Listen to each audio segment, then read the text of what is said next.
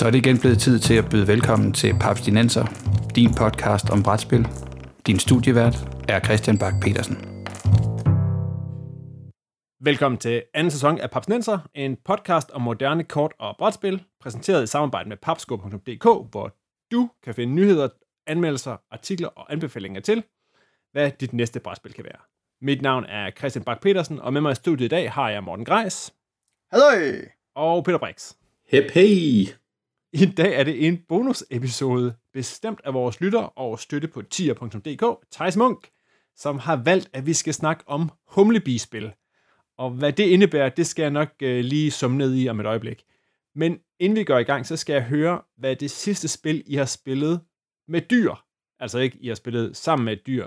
Fordi jeg ved godt, der findes et par spil, som man kan spille sammen med katte i hvert fald, men det er ikke det, jeg tænker på selvom jeg, jeg ved, at der befinder sig dyr i, øh, i begge jeres uh, households. Men spil, hvor man styrer dyr, har dyr som ressourcer, eller øh, dyr er et markant spilelement. Peter, pap for dyreriget. Pap for dyreriget. Jamen, jeg sidder desperat og kigger på min sidst spillede spil. Jeg spillede Terraforming Mars i mandags. Der er dyr med. Der er Kæledyr og mikrober. Og køer. Jeg tænker, at køer. Og køer. Den længste ko i verden. øh, nej, men vi skal nok i virkeligheden ned i... Øh, jeg fik spillet øh, det øh, Spil de Charles nominerede, øh, eller Kinderspil de Charles nominerede Where's Mr. Wolf for nylig. Mm. Øh, som, som, som handler om, at man, som er et vennespil, der gælder om at finde de rigtige dyr, og så få lagt de rigtige dyr ned i nogle kasser, men uden at ramme ulven. Og øh, vi behøver ikke snakke så meget mere om det, for jeg tror, man skal være fem for at have fornøjelse af det. Men øhm, ja. sådan, sådan er det nogle gange, så spiller man et børnespil. Så sandelig et uh, kinderspil. Det må man sige, men det var et fornøjeligt børnespil. Men øh, om, om, om end øh, var vi enten for fulde eller for dumme til sådan rigtigt at få noget af det. Okay. Spil, bør, børnespillet for fem år i vandt over os, lad os sige, lad os sige sådan. Normalt er det jo ellers børn og fulde folk, der spiller de samme typer af spil, ikke? Altså Lupin Louis og sådan nogle ting. det er sandt. Cool. Hvad med dig, Morten? Har du spillet noget, der var lidt mere, øh, mere øh, voksenpappet med nogle dyr? Øh, ja. Jeg har, jeg har spillet Prince John fra Disney's Robin Hood, og jeg havde jo alle mine håndlanger, og de var alle som dyr, ligesom Prince John er en løve, og og jeg, vi var op imod øh, Robin Hood, som jo er en rev, og hans venner, som også er dyr, fordi jeg spillede Wilderness. Ja. Og, ah, og, jeg troede, du var ude i noget Sheriff of Nottingham, og bare sådan, ah, Morten. mm. Nej, jamen Wilderness, fortæl. Ja, det er jo et, et fint lille Disney-baseret spil, hvor man øh, spiller en skurk i øh, en af Disney-skurkene. Så alle spillere er deres egen Disney-skurk. Så, øh, så jeg spillede Prince John i det ene af spillene, og de andre spillere, de havde nogle andre skurke. Og så er det sådan en lidt spøj størrelse, fordi det er sådan lidt et, et engine building, øh, t- worker placement-agtigt øh, med, spil med nogle take that elementer. Øh, men noget af det, der et eller andet sted er spillet charme, er, at man, man trækker sin egen action kort fra sin egen stik, så man ligesom afspejler ens karakter. Man har sin lille spilplade, der er formet ud fra ens karakteres øh, agendaer. Det vil sige, når, hvis jeg spiller for eksempel øh, skurken fra Peter Pan, øh, Kaptajn Klo, men så, så har jeg en agenda, hvis jeg spiller, når jeg spiller Prince John, så har jeg en anden agenda, og de former, hvad jeg skal gøre for at vinde spillet. Så har jeg så mine øh, forskellige actionkort, jeg spiller ned, som er forskellige typer upgrades og actions, jeg kan foretage i spillet, som afspejler min karakter. Det vil sige, at hver dæk er unikt. Øhm, så min karakterstil lille spilplade er unik, min karakters måde at vinde på er unik. Øh, Prins John, der skal have så, så mange penge, som Kaptajn Klo, der skal besejre Peter Pan øh, det, på det rigtige lokation. Øh, og så videre, så videre. Så vi har sådan, hvad skal jeg sige, alle vores egne unikke mål. Vi har alle sammen øh, ting, vi gør. Og hvis det nu havde været for eksempel Munchkin eller sådan et eller andet, så havde vi jo alle sammen trukket kort fra, fra samme kortstak og smidt kort efter hinanden for at komme hinanden i vejen. Øh, og det fungerer et eller andet sted i, i Munchkin, ud fra den forstand, at vi alle sammen kører eventyr ned i en dungeon og banker monster, så det er samme tema. Men når jeg spiller for eksempel Prins John, og en af de andre spillere er Jafar fra... Øh, Aladdin. Aladdin. Aladdin. Aladdin, ja. Øh, så giver det ikke så meget mening, at der bliver spillet prins Jafar-kort imod prins John, fordi, øh, eller et, et, et Jafar-kort mod prins John, fordi der er altså det her ikke Disney mashup. Øh, eller smash-up. Det kunne ellers være interessant. øh, uh, uh, uh. øh, men ideen er så her, i det spil her, er, at man så har sit eget antidæk, øh, et skæbnedæk, som de andre spillere aktiverer imod en. Det vil sige, at når jeg hvis gør noget mod Peter, så smider ikke et af mine kort imod Peter, så går jeg over på det felt, der tillader mig at aktivere et af Peters øh, skæbnekort, som går ham imod. Så på den måde, så trækker jeg skæbnekort ud mod, fra Peters dæk og bruger mod ham, så de tematisk passer ind i spillet. Og det er faktisk, hvad skal jeg sige, sådan rent designmæssigt og tematisk virkelig, virkelig fint. Det er meget sjovt. Jeg tænker dog, Morten, bliver man ikke fanget i, at Jafar over for prins John, altså, der er jo no content. Altså, de, der, der er jo nogle Disney-skurk, som er, som er sindssygt vilde og farlige. Altså, Ja, altså, Men de har jo så også... Mufasa, Al- han kan, Mufasa, han kan altså slå, flå prins John i småstykker like this. Yes, øh, Men til gengæld kan jeg bare trylle. Men, men, men hvor lang tid har du set, har du set den der Robin Hood? Altså, det er de mest inkompetente skurke nogensinde det, det er rigtigt, det er det, men ikke desto mindre lykkes mig at vinde, fordi prins John har et simpelt mål om, at han bare skal have penge, og da der var tilfældig, tilfældigvis tilpas mange helte på mit bræt, kunne jeg beskatte dem alle sammen og få de penge, jeg skulle bruge for at vinde. Hvorimod at uh, Jafar, uh, han vandt så også i det, det spil, vi spillede flere omgange.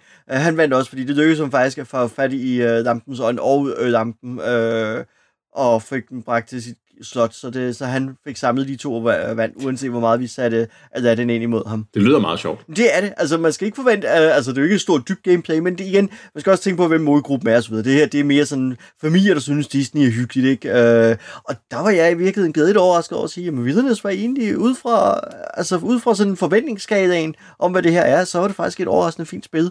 Og der var noget sjov i at sidde og prøve ligesom at lure, hvordan skal jeg vinde det her spil? Hvad er det, mit dæk nu kan? Uh, fordi alle dæksene, som sagt, er unikke og kører meget, meget forskelligt. Det betyder så, betyder så også, at der er grænser for, hvor meget man interagerer internt hinanden imellem, men stadigvæk uh, vældig, vældig fint. Okay. Fedt. Jamen, jeg sad lige og kiggede ned og fandt faktisk, at jeg sådan inden for, for de seneste par uger, ah, måske inden for den sidste måned, har spillet to spil med, øh, med, med dyr. Og det ene, det passer faktisk meget godt til vores episode, så den gemmer jeg lige. Men ellers så har jeg spillet, øh, og vi er nu også over i, i børnegenren, jeg har spillet det spil, der hed The Piggyback Brigade på dansk, tror jeg endda det er udkommet, og hedder Griseflugten. Uha. Mm. Og det er faktisk, det er, et, øh, det er også et børnespil, og det er et roll and move spil, men det har sådan en charme, fordi, altså, det der med at piggyback ride, ikke, det er, hvis man hopper på ryggen af nogen, og det er det som et roll and move spil, hvor man kan placere de her trækgrise, som har sådan en meget fin form, de ligner sådan noget lidt nogle hopperfigurer. Altså, det er et roll move, man skal bare rykke fra den, komme fra den ene ende af brættet til den anden, og brættet bliver faktisk skabt sådan meget fint af nogle kort, så man kan sådan variere det. Og ellers så gælder det om at få sin gris først bragt fra den ene ende til den anden ende, men hvis man kan lande på ryggen af de andre, så kan man ligesom hitch a ride, når de begynder at rykke. Så der er også noget, sådan noget timing i forhold til, at man kan lande oven på ryggen af nogle gris, og så sender de videre. Og så, hvis man så kan lande på ryggen af en gris, som så hopper videre, så kan man ride sådan, alt efter hvor man lander med de her grise, Hmm. så kan man ligesom få en, en, en, en tur på ryggen af de andre og komme fremad. Og altså, for et roll and move spil, som måske er rettet mod, jeg tjekker lige Board Game Geek, de siger, at det kan spilles fra fire år op, så var vi faktisk okay underholdt. Nice. Og så tager det jo præcis 10 minutter at spille. Men lækre komponenter og en acceptabel take på roll and move, så det, det er meget positivt. Og lækre trækrise. Det lyder også som en sjov videreudvikling nærmest, øh, eller om man videreudvikler med, men i hvert fald en idé taget fra, fra Camelot. Det der med, at man stabler og løfter brækker øh, afsted. Ja, det er rigtigt. Det er en, jeg tror, det er en halv gammel sag. Jeg tror, det er fra 2000 eller sådan noget. Ah, okay, så er det den anden vej rundt, hvis der er nogen inspiration. Men øh, for, øh, for et børnespil, som potentielt også lige kan spille som nogle voksne, som har 10 minutter, så, øh, så klart thumb up. Cool. Det var øh, vist øh, nok øh, zoologi, altså indtil lige det her, jeg kommer til at nævne her lige om lidt. Fordi, som nævnt, så er det her en bonusepisode af Papsnenser. Det betyder, at øh, emnet er valgt af en af vores støtter på tier, der har kastet et beløb efter hver episode af podcasten, og dermed er med til at holde julen i gang og hjælpe os med at lave en endnu federe gang papsnenser, og ikke mindst slå på trumfer, podcast og brætspil som hobby sådan ude i hele verden. Det betyder også, at de her bonusepisoder, som vi laver, de ikke koster vores tierstøtter noget. Du kan også være med i puljen næste gang, vi trækker lod om en, der skal bestemme indholdet af en bonusepisode. Du skal bare følge linket til vores tierside inde på papsnenser.dk og koble dig på. Altså, hvis du har lyst. Der er no pressure. Men som sagt, så er det Thijs, der har valgt den her øh, episodes tema. Og det er et spøjs tema. Thijs, han vil nemlig gerne have, at vi snakker om humlebispil, hvilket Thijs selv beskriver som spil, der egentlig ikke burde fungere, men som alligevel gør det. Lidt ligesom historien om humlebien, der ikke kan flyve, men det er der ikke nogen, der har fortalt den, så det gør den bare alligevel. Og Thijs han tog selv udgangspunkt i spillet Ascending Empires, som jo tidligere har været faktisk op til flere gange her i podcasten, og som Thijs jo spillede sammen med dig, Peter. Mm-hmm. Skal vi starte med lige at rise op igen? Hvad er det for en størrelse, og hvorfor er det, at du tænker, at Thijs mener, at det her er en, humle, en humlebi af et spil? Så du spørger mig, hvad jeg tænker om, hvad jeg tror, at Thijs er. Ja, okay. Øhm, nej. Ascending Empires. Ascending Empires. Ascending, Ascending Empires er et øh, spil øh, fra et brætspil fra 2011, udgivet af Zetman. Det er et, øh, hvad hedder sådan noget, øh, det hedder 4X-spil, Ja. øh, som foregår i rummet, og 4X-spil er jo, øh, 4X er en forkortelse for Exterminate, Expand, Exploit og Explore. Explore. Og Yes. generelt er jo sådan nogle tungere spil med seriøs spiltid og øh, masser af udvikling og et stort bræt. Ja, lige præcis. Altså det, det klassiske 4X øh, i rummet spil er øh, slås vel enten mellem at være øh, Eclipse eller Twilight Imperium. Jeg vil sige, på, på alder, så, så vil, vil jeg mene, at uh, Twilight Imperium vinder. Twilight Imperium, ja. ja. Klart. Spil, spiltid, så vinder Eclipse hver gang. Spil, der gerne tager de der 6, 6, 6 8, 10 timer, ikke? Og øh, Ascending Empires er et øh, knipsespil, hvor øh, du knipser dine rumskibe rundt for at lande på planeter, for at angribe dine modspillere. Planeterne er sådan nogle små træskiver, og din, din rumskibe er, er tilsvarende skiver med, øh, med små klistermærker sat på. Og det, det, det er det, der ikke burde virke. Fordi man tænker, at, at man tænker 4X, Ja. så er det noget med tung strategi, og man skal overveje, og man skal planlægge, og kører man den, og det skal passe til den her race, som kan de her ting. Præcis. Og, så er det, og det er sådan noget med, med, med altså den tilfældighed, der endelig er, er terningslagene i kampen, og ellers så er det dig, der laver al din, øh, din grand strategy, og ja. det er det ikke i Ascending Empires, fordi de, øh, altså, hvor, hvor, hvor skiven ender henne, når du knipser den, dit rumskib, det er ikke bare ren øh, geometri, som man ellers kunne tro, det var. Der, der sker et eller andet med, med, med de her puslespils øh, brik, træ, spilleplade, der øh, ikke, måske ikke ligger helt lige, og det er en sjov størrelse. Sådan er det ude i rummet. Sådan er det ude i rummet. Ting er ikke altid ligesom man tror, og pludselig var der en solarstorm, eller et eller andet. Ja. Ja. Og I spillede det på festival, var det forrige år? Sidste år? Forrige år? Øh, 2018. Præcis. Og det er et fint nok spil. Det er et, et helt, helt fint spil. Det er det, er øh, tilpas dumt, men, men til, tilpas mængde strategi også. Altså, der er et, et helt fint element af, at man har sådan en begrænset mængde, mængde øh, hvad hedder sådan nogle, tropper, man kan sætte ud forskellige steder til at beskytte dine planeter, som laver ressourcer, som du har brug for for at få victory points. Øh, og der har du en begrænset mængde, og øh, øh så der er sådan en, et helt element af, hvilke af mine planeter vil jeg gerne beskytte, og hvad er vigtigt for mig, og Thijs, han tværede mig ud. Øh, jeg tror, det var sådan noget øh, 30-18 point, hvis øh, jeg har noteret korrekt på Board Game Geek. Så det, er- jeg blev tværet ud, og Thijs vandt ved at få spillet med hjem. Okay. Så øh, Hvordan, hvordan, er, hvordan, hvordan man forsvarer, knipser man så simpelthen øh, forsvarsværker ind foran sine planeter? ja, der, er- der er sådan en lille track, der fortæller dig, øh, hvad du kan, hvornår, alt efter hvor, hvor, hvor meget du har på planeterne, og hvor store din rumskib er og sådan noget. Men det er med at knipse ind i planeten for at, at, at ligesom erklære, at nu angriber jeg den. Knipseriet er vigtigt. Ja. Knipseriet er øh, klart et deciding element. okay, fedt. Men det er rigtigt. Altså det der med at, at kombinere sådan en knipset dexterity ting, altså jeg tænker, de gange, hvor jeg har set det, ikke, så, er det, så er det sådan helt rent. Altså så er det sådan, så er vi i klask, for eksempel, hvis det er sådan noget kompetence noget på den måde, ikke? Eller også så er det, hvad hedder det, jeg spillede det faktisk også på festival sidste år, hvad hedder det knipsespillet, hvor man knipser pingviner rundt på en pingvinskole? Ice Cool. Nice cool. Ice Cool. Altså, der, der, der er det jo, det er kun et knipseri. Mm-hmm. Der er, ikke, der, er ikke, der er ikke noget med at exterminate og explore, vel? Altså, det, det hele er bygget op om dine kompetencer ud i knipseri. Ja. Der er ikke forsøgt pl- plottet et, et strategisk element nedover. Nej, Nej. det ville være synd at sige. Men det, det er så en af de ting, hvor man siger, ja, det lyder virkelig mærkeligt, og mm, før man har prøvet det, siger man nok, ah, det, det er vist en af de der ender fra Munchkin. Ja, men nej, det virker. Det virker. Okay, cool. Men Morten, vi har jo snakket også det her emnet lidt inden vi gik i gang, og det er jo lidt en svær en, i hvert fald sådan en atypisk størrelse, Så inden for det, som vi sådan har bestemt, dækker konceptet Humlebi, hvad, hvad for nogle spil har du så øh, tænkt på?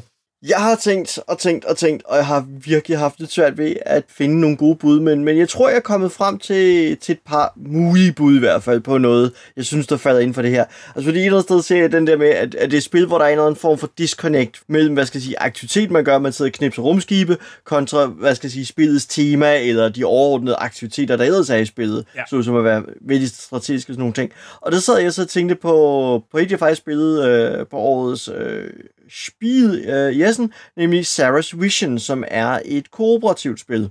Det er sådan, øh, altså helt klassisk kooperativt med, at vi skiftes til ligesom at være, øh, altså spillet kører nogle runder, man skiftes til ligesom at være den, der er hovedansvarlig i runden, hvor man ligesom er den, der har det afgørende på, hvad der egentlig skal ske, men ellers sidder man og snakker frit sammen og siger, vi har de her ressourcekort, vi har de her actions, der skal tages, hvad skal vi gøre for at, at overleve den her runde? Og tematisk er det et, et hvad skal jeg sige, et, sådan et nært fremtids øh, ting, øh, hvor altså nær fremtid, øh, ting går generelt godt, verden er blevet mere moderniseret, vi har alle sammen selvkørende biler, og alle sådan nogle fine ting, og vi har mere kunstig intelligens og sådan nogle ting.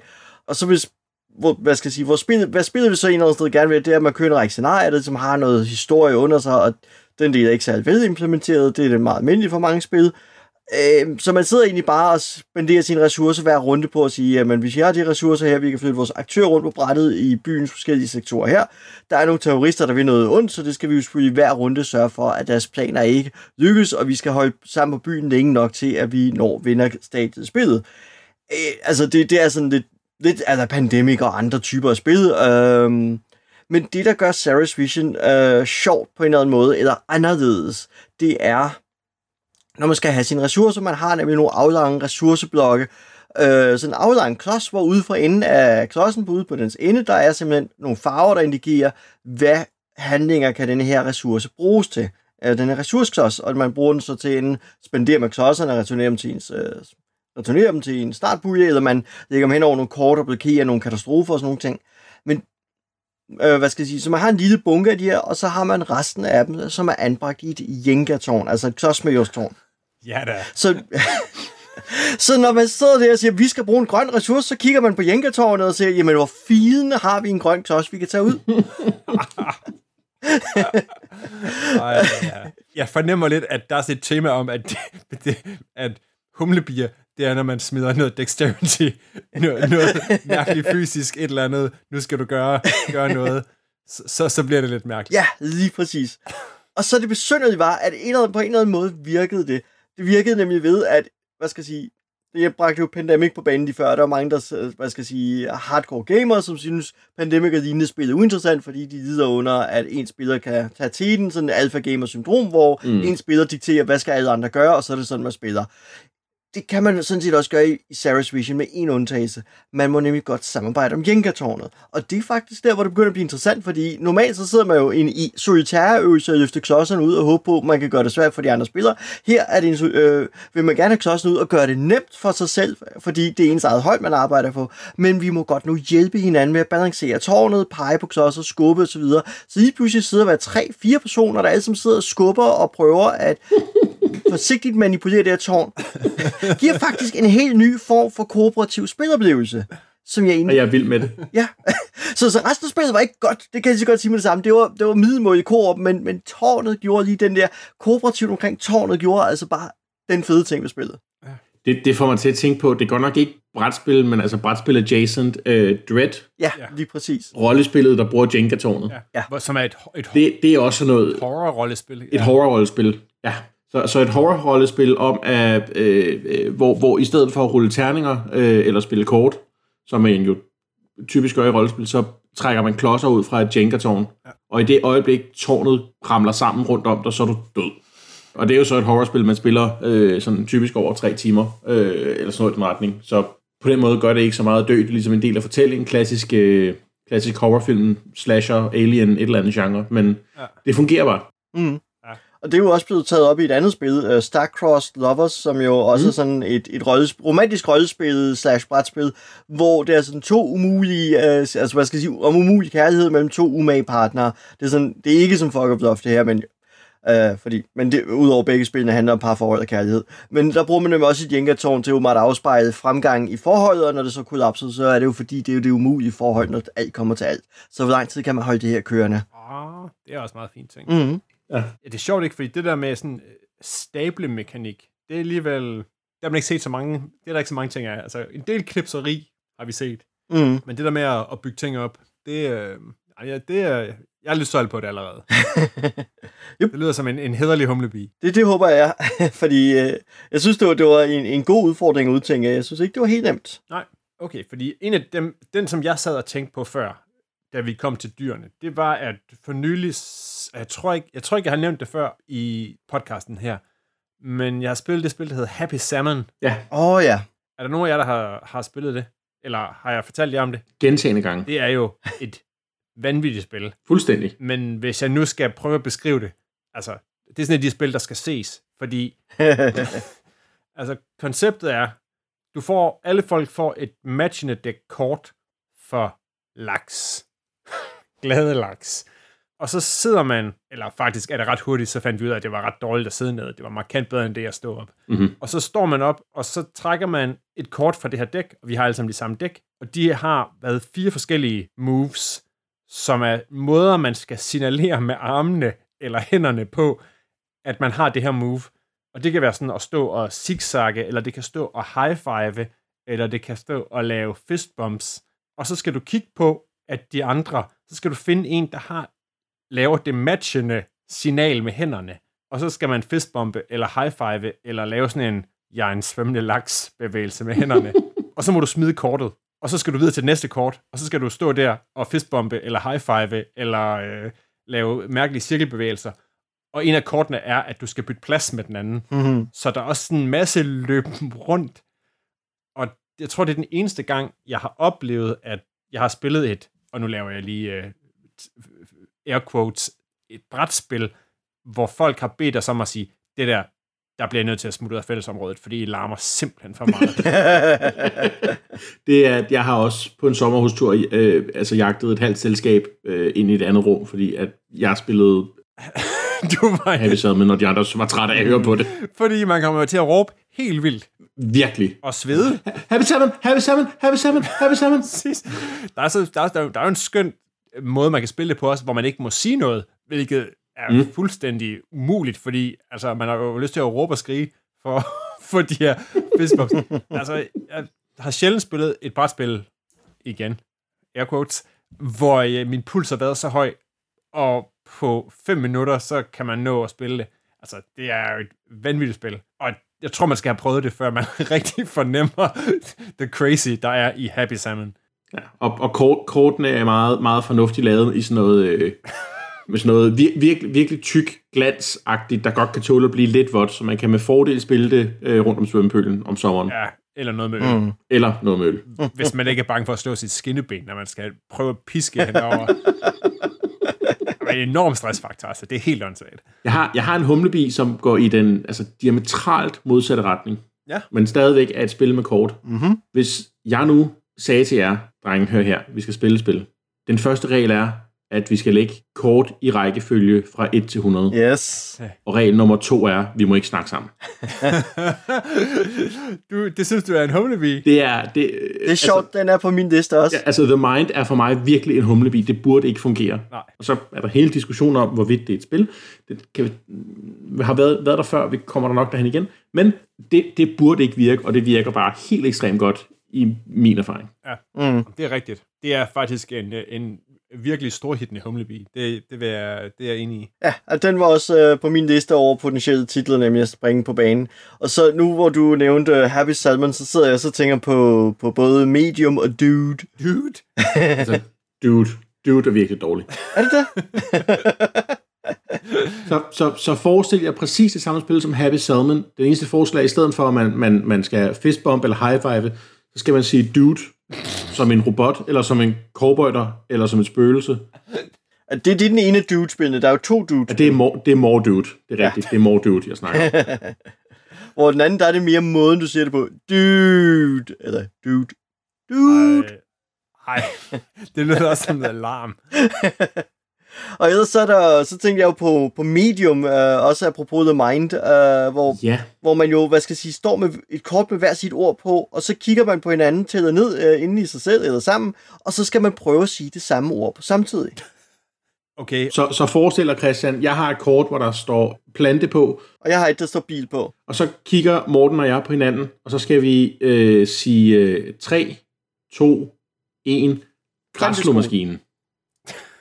Det var vi ikke særlig gode til. Nej, men prøver vi jo igen. Og så, og så fortsætter man derfra, og så nu, sagde du planteskole? Ja. Og jeg sagde græsslåmaskine, Mhm. mm-hmm. og, så, og nu må vi ikke bruge de ord, vi havde stående på kortene før. Ah, og så bliver vi ved, Mhm. mm-hmm. så kan I se, hvor mange runder tager jeg, og skudt jer ind, før I siger det samme. Ja, fordi med smule helvede, det næste ord, vi sagde, var at være græs, for eksempel, og sådan noget, ikke? Um, Og så man spiller maks tre gange. Ja. Og så går det videre til de næste. Okay. men det, det er en spøjs oplevelse at sidde med, fordi man faktisk kan ramme, man kan på de der tre forsøg faktisk godt ramme ind på hinanden. Ja. Ja, det er lidt meget imponerende. Også nogle gange, mm. igen, det er lidt det der med, som The Mind også kan, ikke, hvor man siger, når man, når man prøver at putte noget ind i et spil, så at, åbner det faktisk nogle gange op for nogle ting, man tænker, åh, det var alligevel, det var lige lidt mærkeligt, at det fungerer, og på kort tid, og med utrolig enkle midler. Mm. En af dem, jeg har nævnt, noteret ned her, udover Happy Salmon, det går sådan lidt i en anden retning. Fordi det er sådan lidt, hvor man bare tænker, ej, hvor har I bare smidt alle elementer ned i det her spil, og så rystet det, og det giver jo ikke nogen mening, at det fungerer, at I har lavet et zombie Cthulhu kortdrevet togspil semi-co-op, som faktisk er okay og egentlig udmærket. Og jeg tænker selvfølgelig på øh, opfølgeren til mit, øh, mit yndlingsspil øh, Study in Emerald, det der hedder Australia, som er et Martin Wallace-spil, som handler om, at i hvad hedder det, i Study in Emerald, der handler det om, at Cthulhu-monstrene har styret verden i 100 år, og så i Study in Emerald, der bliver de så væltet der i 1800 et eller andet, sådan omkring Sherlock Holmes, og derfor begynder man først sådan omkring Første Verdenskrigs æra at opdage Australien. Så det handler egentlig om at kolonisere Australien, men Australien er bare aldrig rigtig blevet renset for de her Cthulhu-monstre, som hervede i, øh, i, i Study in Emerald-verdenen tilbage i Europa. Så man, det starter ud som sådan et virkelig klassisk, du udbygger, du bygger gårde, du bygger gårde, eller hvad hedder det, du bygger øh, togbaner ind i landet, så du kan få noget nyt område, du har kvæg, det ene og det andet. Men så på et eller andet tidspunkt, så begynder du at støde på sådan nogle mærkelige pyramider, og nogle mærkelige flyvende væsener, og det ene og det andet. Og så på et tidspunkt, så går det helt galt, så dukker Cthulhu, eller så begynder Cthulhu også at spille med i det her ting, og begynder at drage, monstrene begynder at drage havne rundt på det her kort. Og så pludselig går det fra at være meget klassisk togbyg, ressource-euro, til at pludselig er det krig, og du skal forsvare det, og der kommer zombier, og der kommer shockers væltende ind over dine ting. Og det ligner noget rod. Og samtidig så har det også sådan en kortmekanik, som er sådan meget... Kamp, kampsystemet er sådan meget, meget kortdrevet, hvor du når at flippe igennem et kortdæk rigtig mange gange. Og det er ikke, det er ikke specielt elegant, men det er faktisk et rigtig fint spil, Mm-hmm. som bare vil utrolig meget, og har sådan nogle mange elementer, og siger, Nå ja, det her, jeg kan sagtens se det her playerboard, det ligner lidt noget fra det her, og jeg kan sagtens se kortet, det her, det ligner et eller andet fra et eller andet. Og så klemmer jeg også lige Cthulhu og zombier ned i pakken, ikke? Og det er sgu sjældent, at den slags bliver specielt vellykket, altså. Vi ved godt, at Cthulhu og zombier er grund, grundmalingen i, i spildesignpakken. Men at det så stadigvæk på en eller anden måde sådan er lidt nyt og lidt spændende og lidt interessant, det er, der, der synes jeg faktisk, at Australia kan et eller andet, hvor jeg tænker, ja, hvis man ser på pakken, så er jeg ikke sikker på, og ikke vidste, at der var en, en habil designer bag, så tror jeg nok, jeg vil være skeptisk. Har du prøvet hans uh, Hit Sea Road? Nej, mm. og det har jeg også lidt stus over, fordi der tænker jeg egentlig, at det var sådan et sted, hvor jeg tænkte, der, der går der bare sådan et humlebi i, at jeg tænker, Martin Wallace, ikke, han er jo sådan, han er den type designer, og så laver han sådan et 50'er-style zombie Road trip. bilspil, roadtrip-spil, så jeg tænker, og det var alligevel lidt en anden boldgade at kaste sig ud i. Har du spillet det, Peter? Nej, jeg havde lidt håbet, du kunne pitche det for mig. Jeg har haft det stående på min hylde i øh, to-tre år. Oh. Det, det, er på, det er på min list of shame. Okay. Jamen, jeg synes, det taler for, at du er nødt til at få det prøvet, Peter. Jeg tror heller ikke, det tager ikke super lang tid at spille. Jeg har sådan fået hederlige anmeldelser, synes jeg, det der kigger, egentlig kigger derude. Ja, ja, og Board Game Geek siger en halv til en hel time. Det kan være, at jeg får det spillet her i løbet af julen. Gør det og meld tilbage, hvor, hvor, hvor zombie hvor, hvor zombieagtig. Humlebi var det, jeg prøvede at sige. hvor humlebiet er øh, Ja, tak. hit, og det hedder hit, set, road. Ikke? Ja. Fordi det skal være noget med zombier. Yep. De sælger. Er der nogen andre, der har nogle, øh, et enkelt bud mere på et øh, noget ting, der ikke burde det? Vi har jo snakket om, det også bare kunne være virkelig mærkelige temaer, eller terninger i spil, man atypisk forbinder med, eller øh, delelementer i spil, der, der strider. Oh, jeg synes virkelig, når vi først, hvis vi må tage sære temaer med, fordi der er alle de der små, mærkelige kortspil, som bare har klasket et eller andet tema på sig. Ikke? Altså, du har et, øh, et spil som What's Up, som jo handler om, at samle samlet træ på stribe med fugle, der sidder på, på hvad skal jeg sige, på elmaster, eller, øh, eller på, strøg, hvad skal jeg sige, på kablerne mellem elmaster. Så tematisk handler det om, at fugle sidder på øh, kabler på elmaster. Det, det er i hvert fald et mærkeligt tema, kan man sige. Uh, fordi, hvad skal jeg sige, eller The Game, hvor det jo åbenbart uh, handler om død og ødelæggelse med det der kranier, der er på, uh, på korten, ikke? er så, så død og ødelæggelse med tallene fra 1 til 100. Wow. Det er de farligste tal. De, præcis. så det, ja, så jeg synes, der, hvad skal jeg, hvis vi først går ud af tema-tangenten, øh, så kan man jo argumentere for en hel masse. Men det er også fordi, et eller andet sted er det jo det, brætspillet et eller andet sted kan, som, hvis vi kigger på det som et medium, og sige, brætspil som et medium kan fortælle historier af, om emner, som få andre medier kan, ikke? Altså, tag Power Grid, eller Kanban for eksempel, ikke? Ja. Det her er spillet, eller historien om, hvordan du drev en fabrik, eller øh, var anfører for et firma, men det er jo ikke, øh, altså, det er jo ikke noget med død og ødelæggelse og knivstikkerier, eller intriger, eller noget. Det er simpelthen bare at købe og sælge og investere godt. Øhm, ja. Men et eller andet sted, så kan brætspil slippe sted med de her mærkelige temaer, øhm, og det synes jeg er en sjov størrelse. Ja. Men jeg ved ikke helt, om det hører sådan rigtigt ind under Humlebee-tingen. Altså, jeg vil sige, en af dem, hvor jeg har kigget på et spil og tænkt, det her, det er godt nok en Humlebee über alles. Det er i Tolkien, som jo er uh, Tolkien The Mayan Calendar, som har det her vanvittige setup med sådan nogle, nogle tandhjul, som drejer rundt og påvirker valget af ressourcer på brættet og sådan noget. Og det ser simpelthen så gimmicky ud, hvor jeg tænkte, ja okay, så i stedet for game design, så har jeg fundet en eller anden fed måde at få de her plastiktandhjul til at dreje rundt og passe ind i hinanden på det her farverige plade. Men så har jeg spillet det, og det er jo bare virkelig godt. Mm. Og det her, tand, det her tandhjul er vildt spændende, og giver virkelig løfter spillet, og man sidder der og prøver at planlægge, ah, skal jeg bare et næste runde, og hvis jeg så er first player, så alt efter, hvor de her, øh, de her tandhjul skal stå ud for det her felt og sådan noget, og så kan jeg få det ene og det andet. Så det, er jo super tung euro, men det her tandhjul, det er jo det er så gimmicky, og det fungerer bare vildt godt. Mm. Og det er også nemlig nogle af det, jeg tænker sådan, der er sådan noget, man siger, ah, pa- passer det her nu også virkelig sammen? Og svaret er i Tolkien, ja, det gør det faktisk. Og det er jo sådan et mm. top 50 spil, altså på, på Board Game Geek. Og det er et virkelig, virkelig fint spil, hvor den gimmicky element bare ja, løfter spillet. Det synes jeg virkelig gør. Ja, det er en god pointe. Uh, igen sådan, ja, et eksempel på, hvordan en gimmick uh, faktisk bidrager til spillets kvalitet.